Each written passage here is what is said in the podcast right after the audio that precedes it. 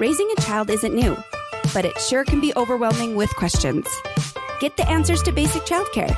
This is The Basics with pediatrician Dr. Cindy Gellner on The Scope. One question I get a lot is what formula should I give my baby? There are so many choices out there, regular or sensitive. One for spit ups, one for soft stools, brand or generic. My answer always is there is no one formula I recommend.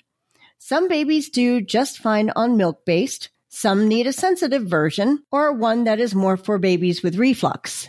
Only very few need soy based or special formulas for premature babies or babies who truly are allergic to milk protein. For many babies, generic formulas are just as good as brand name formulas. It may take some trial and error, but the one your baby takes best and seems to not upset their stomach is the one to stick with. Speaking of infant formulas, some parents worry that their baby will be bored with formula. Babies really don't get bored of having the same thing over and over like we do.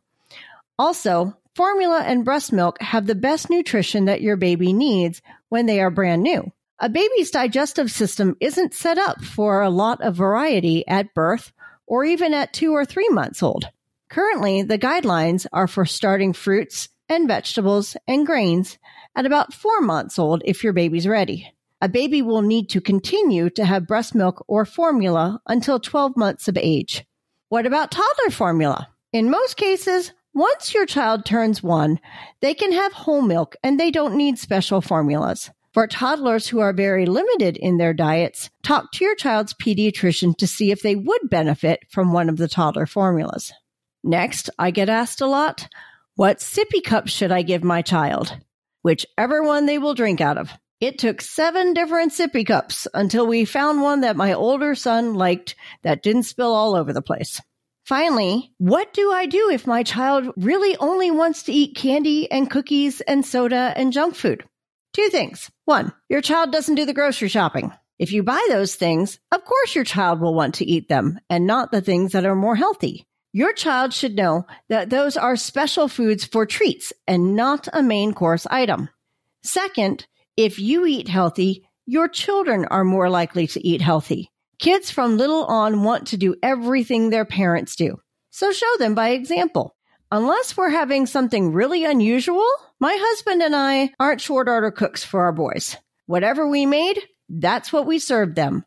And now they eat or at least will try, a huge variety of foods.